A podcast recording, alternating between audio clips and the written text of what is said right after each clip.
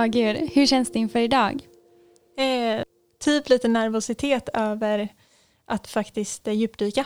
Ja, för vi ska ju verkligen dyka in i din sjukdomshistoria nu Ja, och hur det ser ut idag. Och, ja, ja.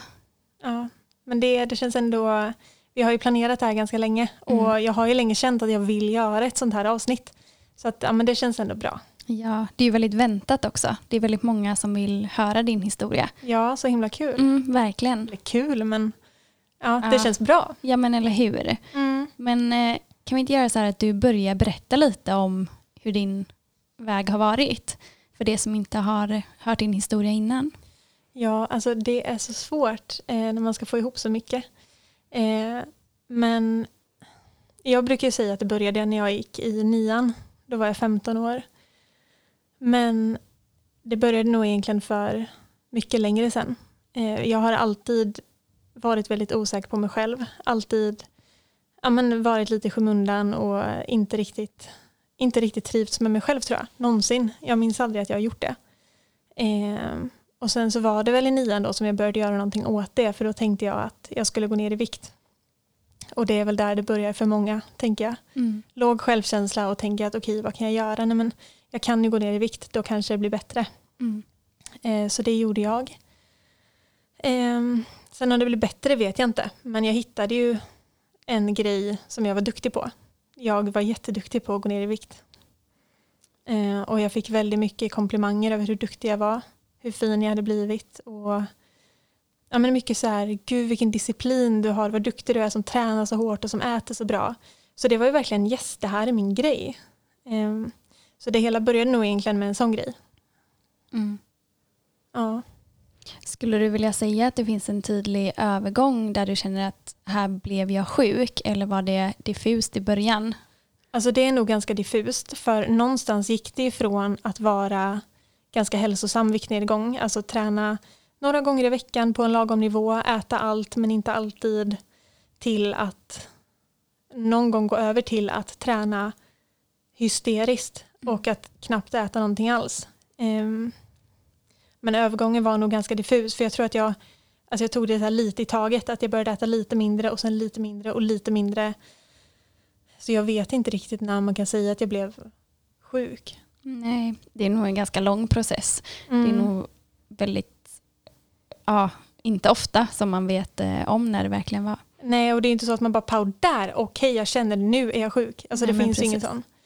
Eh, men det blev ju värre och värre i alla fall. Eh, och eh, under gymnasiet var väl min värsta tid i den lilla sjukdomen om man säger så. För att jag under gymnasiet så var det mer åt det hållet att svälta mig och träna väldigt mycket. Så mer åt ett anorektiskt håll.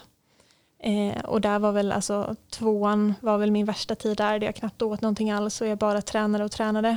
Eh, sen så kom jag i kontakt med en personlig tränare på gymmet där jag var. Och hon började träna med mig och vi pratade väldigt mycket. Eh, och hon blev som en slags förebild för mig. Eh, och hon lärde mig att mat inte är så farligt. Så jag började äta lite igen. Mm. Eh, så där började det bli lite bättre faktiskt. Eh, typ trean på gymnasiet. Men då hade det ändå pågått ett par år. Mm. Gud vad bra att du ändå hittade den här personliga tränaren som verkligen Ja. men insåg att hon behöver kanske prata lite om kost och Mm. fysisk aktivitet och betydelsen. Ja, alltså utan henne, jag vet inte vart jag hade hamnat om det inte var för henne. Alltså. Nej. Gud, det var så sjukt för att eh, nu när jag har börjat plugga igen och plugga på distans så har jag ju tänkt att jag lika gärna kan göra det hemma hos mamma och pappa. Så jag har ju börjat hänga lite hos mamma och pappa. Eh, och sen så var jag och min syster och skulle handla mat och sen säger min syster bara, nej men Hanna, kolla där. Och så vänder jag mig om och där står hon. Oj, Och jag har inte träffat henne på, alltså sen jag gick i trean på gymnasiet, vad blev det? Det var ju år 2016. Det är fem år sedan. mm. Och alltså herregud, nej, den människan betyder så mycket för mig och Mm. alltså tårarna bara rann och rann. gud vad fint. Ja, väldigt, väldigt fint. Mm. Men det här är ju en ålder där det är väldigt ja, men mycket, man hänger med kompisar, man Mm. kanske börjar träffa killar. Hur ser du att din sjukdom har påverkat ja, men din tonår, din ungdom när det kommer till relationer och så? Alltså, jag eh, var ju väldigt, inte som alla andra, jag var ju inte ute och festade på helgerna och hängde med kompisar efter skolan för att dels för att jag inte hade tid, för att jag tränade så mycket, men också för att jag inte hade energi. Eh, så jag förlorade en del vänskapsrelationer, för jag träffade aldrig vänner. Eh, alltså jag var socialt inte med. Så jag tappade en hel del där och jag vet typ så här studentveckan och massa sånt där, jag hängde inte riktigt med. Jag kunde vara med på vissa grejer men jag var inte liksom där rent, jag var där fysiskt men jag var inte där mentalt liksom. Mm. Mm. Så att jag, alltså det påverkar jättemycket och jag känner att jag har aldrig haft en sån här festperiod där man har så himla kul och med sina kompisar hela tiden och man är ute. Alltså jag har inte riktigt haft det. Nej. Är du okej okay med det idag eller känner du att det är som en liten sorg att du inte har fått gå igenom allt det där? Alltså en liten sorg är det ju, absolut. Eh, för att man pratar ju alltid om de vilda tonåren och jag känner att jag har inte haft dem. Eh, men sen, ja, det är ju, jag försöker att inte vara arg på mig själv heller för att det är sånt jag inte kan påverka nu ändå. Men Nej, det är klart verkligen. att det är en liten sorg. Mm.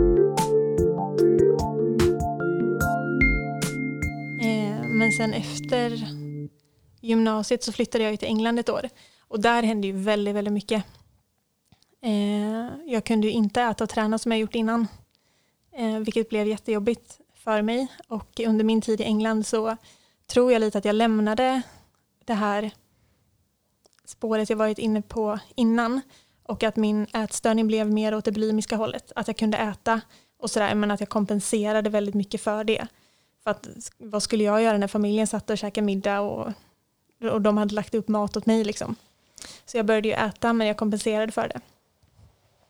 Eh, och det ledde till att jag fick åka hem nio månader efter nio månader. Var det ett beslut av dig eller upptäckte de att du inte mådde bra? Nej, det var mitt beslut tillsammans med min familj här hemma. Mm. Så sa jag det till min värdfamilj att jag mår verkligen inte bra. För att, alltså jag kunde inte ta hand om barnen till slut. Det var bara så mycket ångest och ja, men så mycket tankar kring mat och träning och kroppen som bara gjorde att jag kan inte fokusera. Mm. Jag hänger inte med, jag har inte koll på när de har gymnastik och jag orkar inte sätta mig i bilen längre och hämta dem i skolan. Alltså, det blev för mycket. Så då fick jag åka hem. Mm. Eh, och så flyttade jag till Göteborg då. Ja. Och alltså här hände det inte så mycket med ätstörningen utan det fortsatte i samma spår. Eh, tränade extremt mycket, var väldigt restriktiv i min mat eh, och sådär.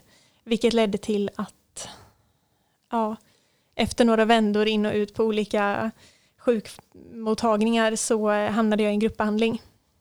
Eh, vi skickade en remiss till Eh, ätstörningskliniken och jag fick börja en gruppbehandling. Mm. Som sen typ, jag ska inte säga att den inte var tillräcklig för det är den säkert för många. Men jag var inte tillräckligt mottaglig för den. Nej. Eh, och då beslöts istället att jag skulle börja på en dagvårdsbehandling. Då. Och här ska vi prata en, en del om, jag tänker att det är här som vi kommer prata mest om idag. Ja, precis. Mm. Men du, vi har ju fått in en del eh, lyssnarfrågor. Mm. Jag tänker att vi skulle börja med en som går in på ganska många plan. Eh, vi la ju ut lite på Instagram och eh, efterfrågade eh, frågor då till det här avsnittet. Och alltså majoriteten handlar ju typ om hur behandlingen går till, för det har inte jag pratat så mycket om här. Ehm, och vi fick ju in en fråga så jag tänker att vi börjar med den om du vill läsa upp den. Ja, den lyder så här. Hej, jag har verkligen längtat efter ett sånt här avsnitt. Då jag upplevt tidigare poddar, Instagram-inlägg samt SVT-serien angående detta som lite bristfälligt på detaljer och hård fakta. Nu står det dock helt stilla i huvudet på vad jag faktiskt vill veta mer om. Men till att börja med är jag väldigt nyfiken på hur upplägget rent strukturellt var. Kort och gott, vad gjorde ni om dagarna? Gjorde alla samma saker eller var det individanpassat i någon mån? Fanns det något du saknade eller tyckte var överflödigt eller onödigt? Om du känner dig bekväm med att delge skulle jag även vilja veta vad med din sjukdomsbild, ditt beteende gentemot din sjukdom som gjorde att du blev erbjuden plats på dagvården och att den ursprungliga behandlingen eh, ansågs otillräcklig. Hur avgjordes det och utav vem? Mm. Det var ja. jättemånga frågor igen. Ja, verkligen och jättebra. Ja, det var en bra fråga och jag förstår verkligen vad hon menar där i början att det har varit lite bristfälligt. För här i podden till exempel så har jag ju inte pratat så mycket ja, men detaljerat. Eh, och man får inte se så jättedetaljerat i SVT-serien heller. Då det var lite restriktioner på saker jag fick visa och säga. Precis. Men vi ska djupdyka i den nu. Så vad var första frågan? Ja, första frågan är hur upplägget såg ut rent strukturellt. Eh, ja, alltså man har ett veckoschema som man alltid går efter. Eh, det som är fast liksom varje dag är att man äter frukost, mellanmål, lunch och mellanmål tillsammans. Eh, däremellan ser det lite ut som ett skolschema. Man har typ olika lektioner kan man säga. Eh, och det var jätteblandat. Eh, vi hade olika samtalsgrupper till exempel. Eh, där man satt med psykologer och pratade. Eh, vissa lektioner hade vi eh, fysioterapi. Då man eh, tränade yoga eller var ute på promenad eller använde kroppen på något sätt. Ehm, sen var det också ganska mycket fritid då man fick göra typ vad man ville. Så vi pusslade mycket och ritade, lyssnade på musik, satt och spelade spel. Alltså lite fritidskänsla typ. Mm. Men det som stod på schemat det var för er alla så det var inte individuellt att...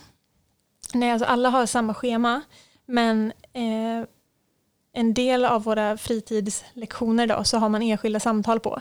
Eh, för man kunde vara inbokad på samtal med typ dietist eller fysioterapeut eller psykolog. Och då kommer ju bara någon i personalen och hämtar en och säger att Hanna du har inbokat nu. Så okay. fick man gå iväg. Ja. Vilka var det som ingick i det här teamet? Du sa dietister, behandlare? Eh, ja, vi har läkare, dietister, behandlare, fysioterapeut. Ja, det var nog dem. Okej, okay. och de är alltid tillgängliga där eller? Ja, på ett ungefär? Ja, om, om det var någonting så skulle man ju bara kunna gå fram till sin eh, kontaktperson på sjukhuset och bara jag behöver prata med dietisten. Och då så bokar de in en på ett möte, förhoppningsvis samma dag. Gud vad skönt och vad, vilken mm. trygghet verkligen. Ja verkligen och hade man någon fråga det var ju bara att gå och rycka någon i armen och bara jag vill ha hjälp så mm. fick man hjälp. Liksom. Åh vad härligt. För så var det ju, alltså de här i teamet och dietisterna och sånt där, de var ju inte med oss hela dagarna men det var tre i personalen som verkligen var våra kontaktpersoner. Mm. Så man har en person av de här tre som det var på där jag gick, jag vet inte hur många man är annars. Mm. Så hade man en av dem som sin närmsta kontaktperson. Och den pratar man med liksom enskilt varje dag om hur mår du idag, hur går det för dig, ska vi eh, göra någon uppgift åt dig, vad säger du om att vi ska utmana oss med den här maträtten ikväll. Alltså, de lägger upp väldigt mycket små enskilda uppgifter åt en som man jobbar med. Mm. Okay. Jättebra verkligen. Ja, gud, det kan jag tänka mig. Mm. Um, men om, vi tänker, om du tänker tillbaka på tiden när du var där, mm. är det någonting som du känner att det här kanske inte hade behövt göra eller det här kändes onödigt? Alltså det är ju jätteolika. För mig så kände jag att fysioterapigruppen var lite överflödig, men det är ju för sådana som har svårt att typ känna av sin kropp och använda sin kropp. Eh, vi kunde göra liksom övningar så man bara skulle känna att man arbetar med kroppen och det för mig har aldrig varit något problem. Så för mig var ju det lite överflödigt men det är jättebra grej att det finns för att det är ju generellt ett problem för folk med ätstörningar. Mm. Ja, jag kan bara tänka mig också att det handlar om lite vart man är och hur man mår. Mm. För jag kommer ihåg att när vi pratade ibland så kände du att oh, varför ska vi göra det här? Men det var ju egentligen för att du mådde dåligt just där och då oftast. Ja, ja men precis. Mm. Men allting som man gjorde där och alla regler som fanns och alla samtalsgrupper, alltså de fyller verkligen sin funktion. Mm. Eh, sen huruvida man är mottaglig för det eller inte, det är ju individuellt. Ja, självklart. Mm. Mm. Men sen hade vi också här, om du känner dig bekväm att delge, eh, om du skulle kunna berätta om men hur du faktiskt kom in på kliniken. Hur fick du en plats? Alltså jag tror att det blev lite lättare för mig att komma in på dagvården eftersom jag redan var inne på en gruppbehandling. Eh, eller okej, det finns tre olika typer av behandling på ätstörningskliniken. Då man antingen går i öppenvård, då går man alltså någon gång i veckan och träffar antingen en grupp eller en egen behandlare typ. Sen finns det dagvård då som jag var på där man är varje dag från morgon till eftermiddag och sen finns det slutenvård då man bor på sjukhuset och är där konstant. Eh, och jag som redan var inne i öppenvården hade nog lite lättare att ta mig in på dagvården för jag var redan inne i i hamsterhjulet eller vad man säger. Vill du berätta varför du blev remitterad till eh, dagvården istället? Var det någon särskild händelse eller var det? Nej, det var ingen särskild händelse utan jag kände bara, för det hela var egentligen mitt initiativ. Eh, för jag eh, berättade för mina behandlare att jag känner att det här är för svårt för mig. Eh, de uppgifterna vi fick att jobba med varje vecka på öppenvården var lite så här, det var för svårt för mig att göra hemma. Jag som bor själv och mår väldigt dåligt och har, eller hade väldigt svårt med maten, hade lite för svårt att faktiskt göra uppgifterna som vi fick. När man liksom var på sjukhuset en gång i veckan, fick någon uppgift och sen ska man göra det en vecka framåt. Det blev för mycket för mig. Eh, så jag berättade det för mina behandlare och då satt vi ner och pratade ett tag och kom överens om att jag antagligen behöver mer hjälp. Eh, så då bokade vi ett möte med de som jobbar på dagvårdsenheten eh, och sen så satt vi ner och pratade med dem. Eh, så jag fick som ett bokat möte med Eh, en läkare på sjukhuset och en person från dagvårdsenheten och så har de ett bedömningssamtal typ för att se om jag platsar. Och då ville de ju veta så här, men hur ser dina dagar ut? Hur mycket äter du? Vad äter du? Väldigt detaljerat. Eh, och jag tror att det som gjorde att jag fick en plats där var att, för jag mår i perioder väldigt, väldigt dåligt som jag har pratat en del om. Att eh, jag har svackor ibland. Och när de kommer så är det som att jag är helt handfallen. Jag klarar inte av någonting alls och jag mår för dåligt för att klara av någonting. Alltså, jag gör ju ingenting. Nej. Och det får mig att ta så många steg bakåt i min ätstörning och i behandlingen. Så jag tror att de bedömde att jag verkligen behövde vara någonstans där jag har mer uppassning på mig hela tiden. Ja, och jag kan tänka mig att så himla bra att de fångade upp dig där och Ja. verkligen hjälpte dig. För att eftersom att du bor här i Göteborg där Mm. du inte har din familj som kan hjälpa dig så varje dag Nej. eller kolla till dig eller liksom pusha dig och följa dig så. Nu vet jag att du har ju en väldigt underbar familj som verkligen hjälper dig på distans ändå och kommer när du verkligen behöver. Såklart. Men det är ju ingen som kollar att du gör dina uppgifter eller så. Nej, och det är inte någon som är vardagligen där och äter middag med mig och sådär. Nej, Sen är det ju inte så, man måste ju inte bo ensam för att få en plats på dagvården. nej. Men har man för svårt att faktiskt ta sig an att äta, är det för svårt att fysiskt äta, så eh, tror jag att man eh, nog är ett ganska aktuellt fall för dagvård. För där Mm. övar man ju verkligen på att äta. Man sitter ju runt ett bord alla tillsammans och äter en måltid som någon har serverat. Mm. Och då äter man. Man har Mm. inget val liksom. Nej.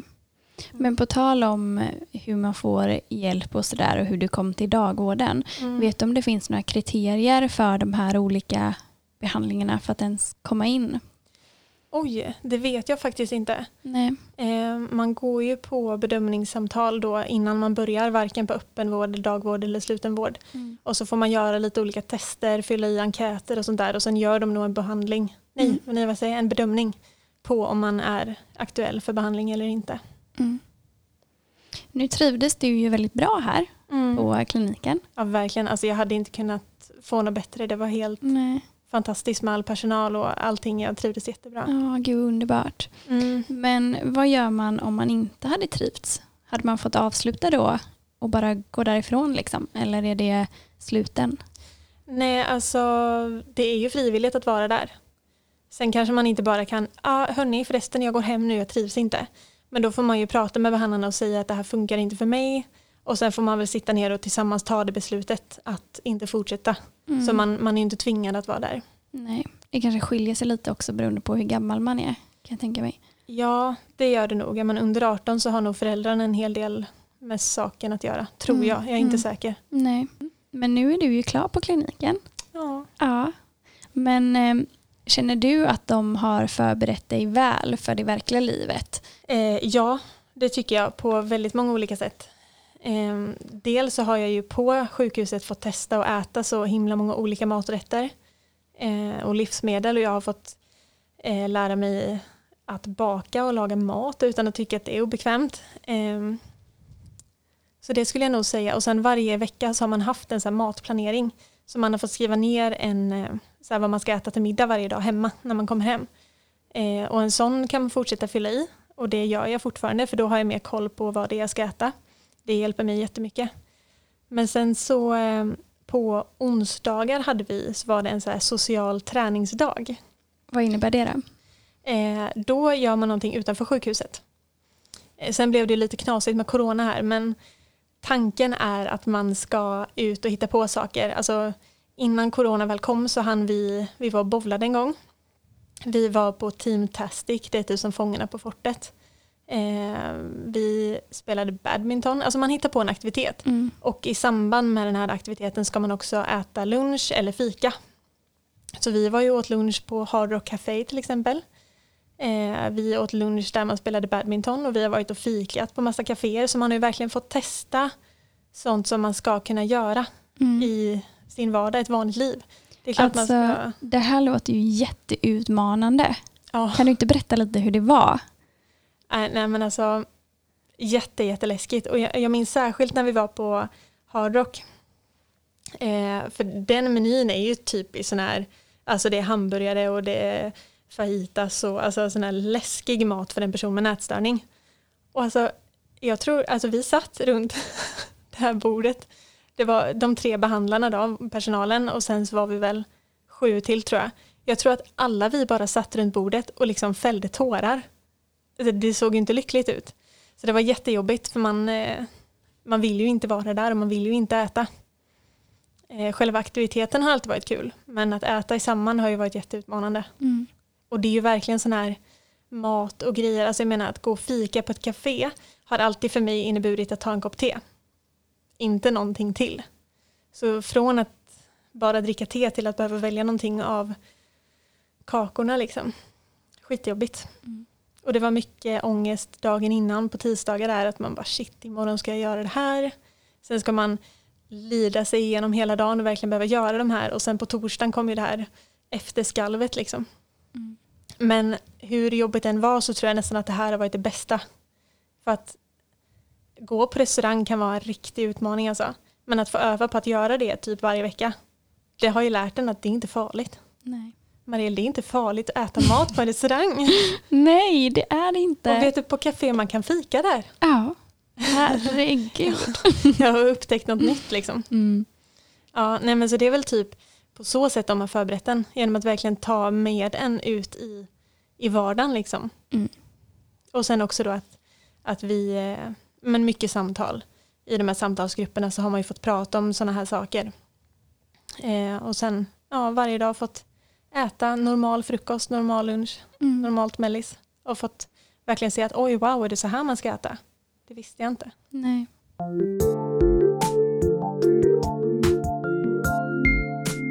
Ja, men gud, det låter ju ändå som att ni har fått grymt stöd verkligen. Ja, alltså verkligen. Det är de bästa och tuffaste veckorna i eh, mitt liv. Mm. Jag vet ju också att när jag har haft eh, lite tuffa perioder och haft en eh, ja, men, skitig självbild liksom, Mm. så har man ju hört att du har kommit med jättekloka saker och jag kan tänka mig att det är väldigt mycket som du också har fått höra därifrån kan jag tänka mig. Ja, gud ja. Mm. Och att man alltid har varandra för att vi är ju, på dagvården så fanns det nio platser. Så man hade ju åtta kompisar där att bolla saker med och alltså var man ledsen då fanns det alltid någon där och stöttade och personalen som fanns där. Alltså man blev väldigt liksom kärleksbombad varje Mm. dag med att så här, du klarar det här. Och, Mm. ja. Så himla viktigt. ja, verkligen. Mm. Men du, Mm. hur länge har du varit eh, fri tänkte jag säga, men det låter ju lite brutalt. Hur länge är det nu som du eh, har varit i verkligheten? Men gud, hur länge är det? Jag tror att det här är tredje veckan. Mm. Ja, det är det. Så det är tre veckor sedan jag slutade. Mm. Hur går det för dig? Eh, det går okej. Eh, I och med att jag pluggar på distans så bor jag ju som sagt hemma hos mamma och pappa en del. Vilket är skönt för där finns ju de som kan hjälpa mig att ja, men, äta rätt mängd och sådär. Men jag skulle nog säga nog att det går bra. Det är tufft och jag har flera gånger liksom fått ett bakslag men jag har fortsatt framåt ändå efter det. Men det, det är tufft. Alltså från att gå till att man liksom har någon som dukar fram maten åt en fem gånger om dagen och peppar en och finns där och liksom professionellt sett kan hjälpa en till att stå på egna ben. Det är ju en jättestor skillnad. Mm. Så eh, första tiden har väl varit lite vajig. Lite svårt att hitta balansen på egna ben men eh, ja, det har nog ändå gått bättre än vad jag tänkte. Mm. Ja. Det är ändå skönt. Men eh, det känns lite tufft men samtidigt att det kommer framåt och det är ju ändå jättebra. Men skulle du vilja säga att tror du, tror du att man kan bli frisk från en ätstörning? Alltså, jag tror ju att man kan bli frisk. Man kan absolut bli friskförklarad. Och jag tror att man kan leva friskt men jag tror inte att man blir helt fri. Nej. Jag tror jag alltid, alltså det är ju som att vara nykter alkoholist eller någonting sånt att man har nog alltid tankar men att man inte agerar på dem längre.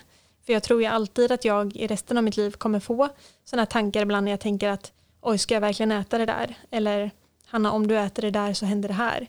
Men att man har liksom verktyg att säga nej så är det inte, jag äter det här ändå. Mm. Tänker jag. Mm. Men du har ju faktiskt också varit sjuk i ätstörningar och har väl ganska länge varit frisk. Mm. Hur skulle du säga att det är? Alltså, jag håller med väldigt mycket av det du säger mm. och tänker likadant. Jag kommer ihåg att det var när jag var i Thailand för ett eller två år sedan tror jag. Så kommer jag ihåg att jag la upp en bild och sa att ja, men, nu är jag frisk och jag har aldrig känt mig så här bra och jag tänker inte på min kropp. Och så här, innan så har jag verkligen tänkt när folk har skrivit ut att eh, ja, men jag är frisk, man kan bli frisk från ätstörning så har jag bara tänkt ja, visst tjena liksom, mm. du kommer åka dit igen. Um, men just där för två år sedan så trodde jag verkligen att jag var frisk. Um, men idag så ser jag det mer som du säger, att man kommer väl aldrig riktigt vara helt fri från de här tankarna, men det handlar väldigt mycket på om man agerar på dem eller mm. inte. Um, mm. Sen sårbarhet, absolut. Ja. Men att man kan hantera det och ändå tänka friskt också. Ja, nej men det är typ så jag tänker att det kommer bli. Mm. Vilket på ett sätt känns lite tragiskt att man vet att man aldrig kommer vara helt kvitt Ja, jo så är det. Men jag tror att desto längre man kommer desto liksom, mindre kommer man känna av det. Mm. Att det kanske är mer så här, om kommer det en jättetuff period i livet så kanske det är lite dit vi kommer vända oss. Mm. Um, och någon annan har en annan last eller vad man ska säga. Ja.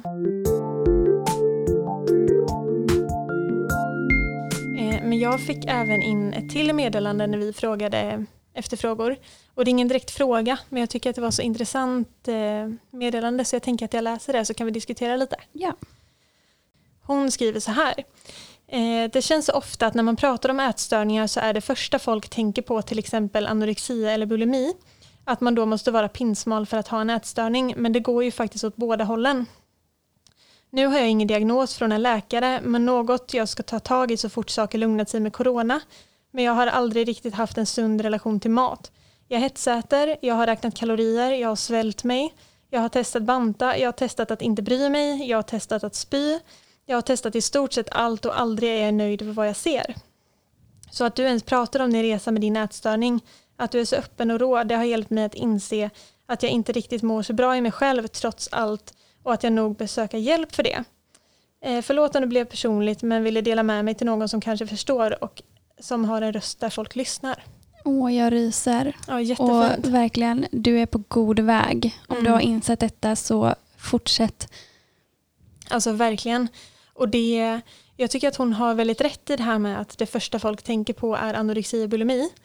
Men det finns ju faktiskt flera typer av ätstörningar mm. eh, som inte belyses lika mycket. Ja, den ätstörningen jag hade var i UNS och ja. det är en specifik eh, ja, men ätstörning och det kan vara att... Ja, men ätstörning utan närmare specifikation. Ja, men precis.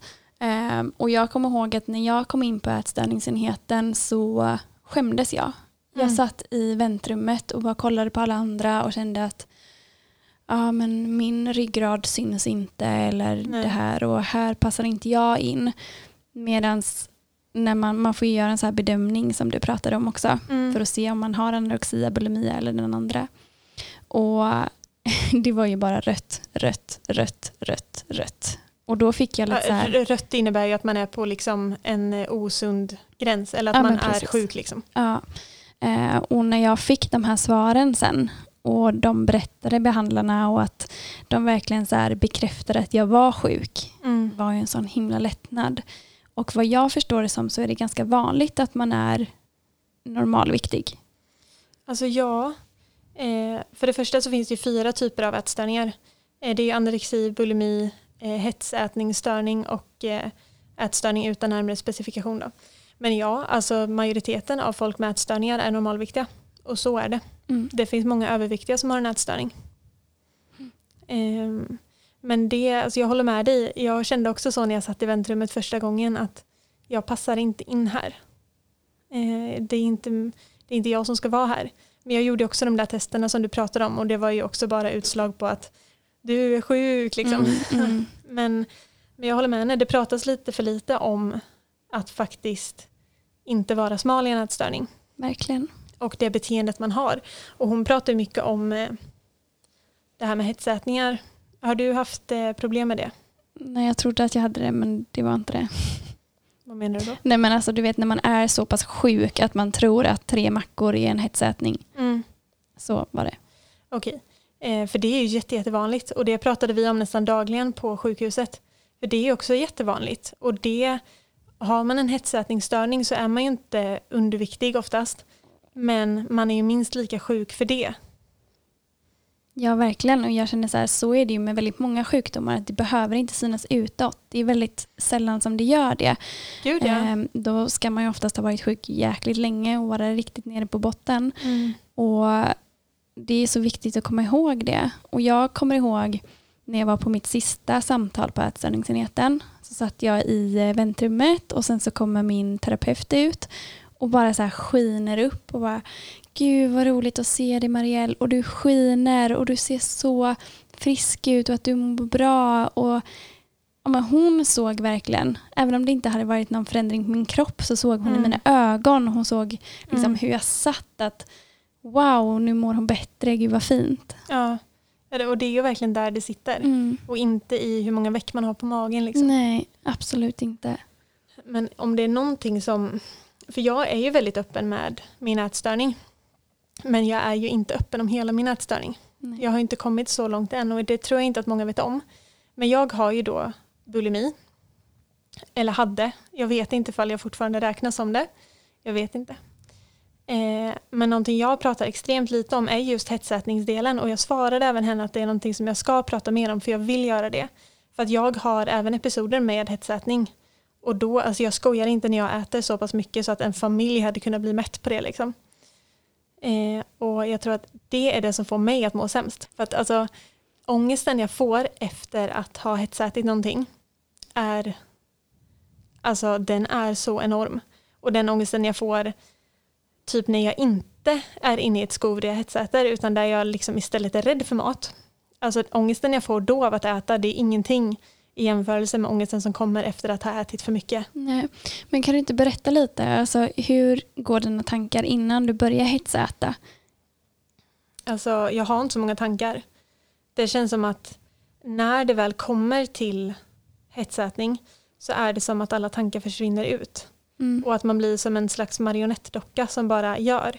Och jag har ju läst ganska mycket om det här och liksom forskningsmässigt så är det ju så att kroppen bara skriker efter mat. Den Mm. har blivit så alltså, tömd på Mm. energi att den bara, alltså det är en ren överlevnadsinstinkt som bara så här måste, måste, måste äta. Mm. Och då är det som att alla tankar och allt liksom logiskt resonemang det bara försvinner.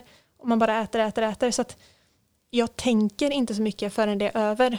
När, Men så du menar att det är mer en impuls? Ja gud ja, det är Mm, 100% okej. impuls. Mm. Eh, och sen efteråt, det är då allting kommer ikapp och det är så här shit vad har jag gjort? Mm. Eh, och då blir min första eh, instinkt är ju att okej det här måste jag kompensera för på ett eller annat sätt.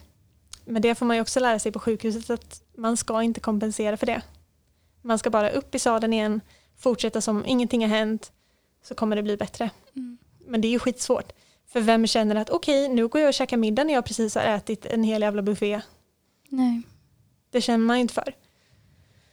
Eh, Men det har nog varit en av mina största utmaningar att eh, fortsätta som vanligt efter att ha ätit för mycket. Men det här är ju verkligen någonting som inte pratas mycket om alls. Nej, verkligen inte. Jag tror inte att jag har hört någon prata om det här. Nej. Och jag är själv jättenervös och väldigt Men sådär över att är det för att det är så jobbigt för dig? Eller handlar det om att du skäms? Båda två. Mm. Det är skitjobbigt för mig men alltså det är klart att det är skamligt också för man tänker ju så här vem sitter och äter så mycket mat egentligen? Alltså så här, det är inte mänskligt. Och vad kommer folk tro om mig om folk får veta det? Mm. Alltså jag har inte hetsätit så, men jag kommer ihåg att när jag bodde hemma ehm, och eh, min mamma hade de perioderna när hon drack väldigt mycket så var det väldigt ofta att jag blev ensam lämnad hemma. Mm. Och hon kunde vara ute på krogen eller jag visste inte vart hon var och sådär.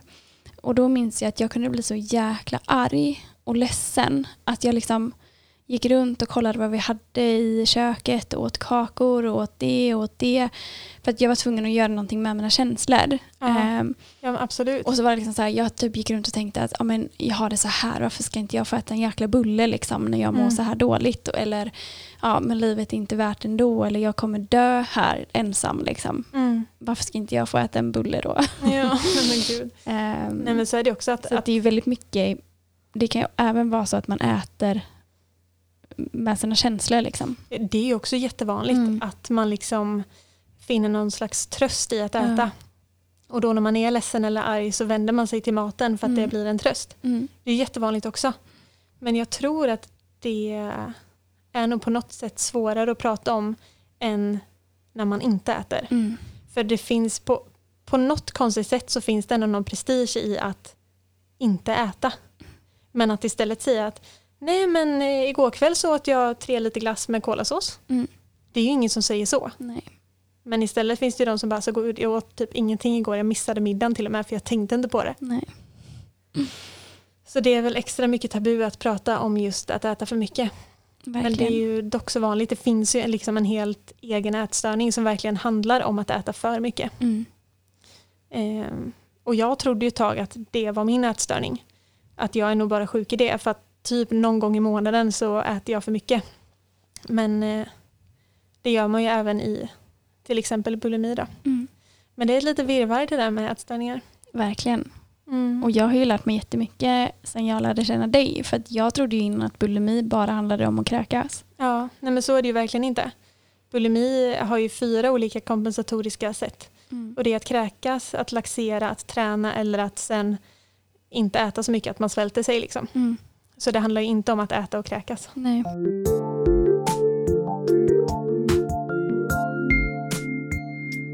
Eh, Men vi har ju fått in en fråga eh, som jag tycker är så himla bra.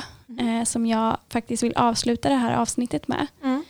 Och det är, vad drömmer du om när du ja, men har blivit frisk? Eller när du känner att du är, nu mår jag bra. Åh, det är en jättestor fråga. Eh, alltså, jag vill ju bara kunna leva ett normalt liv. Där jag inte behöver tänka på sånt här som ja, men, vara så upptagen kring mat och träning. Alltså det jag drömmer om är ju bara att leva ett friskt normalt liv. Men sen så är ju min högsta önskan att kunna jobba med ungdomar som har ätstörningar. Så det är ju en slags motivation för mig och verkligen någonting som jag drömmer om i framtiden. Att kunna vara den personen som mina behandlare har varit för mig. Mm. Det är nog min högsta önskan. Det var jättefint.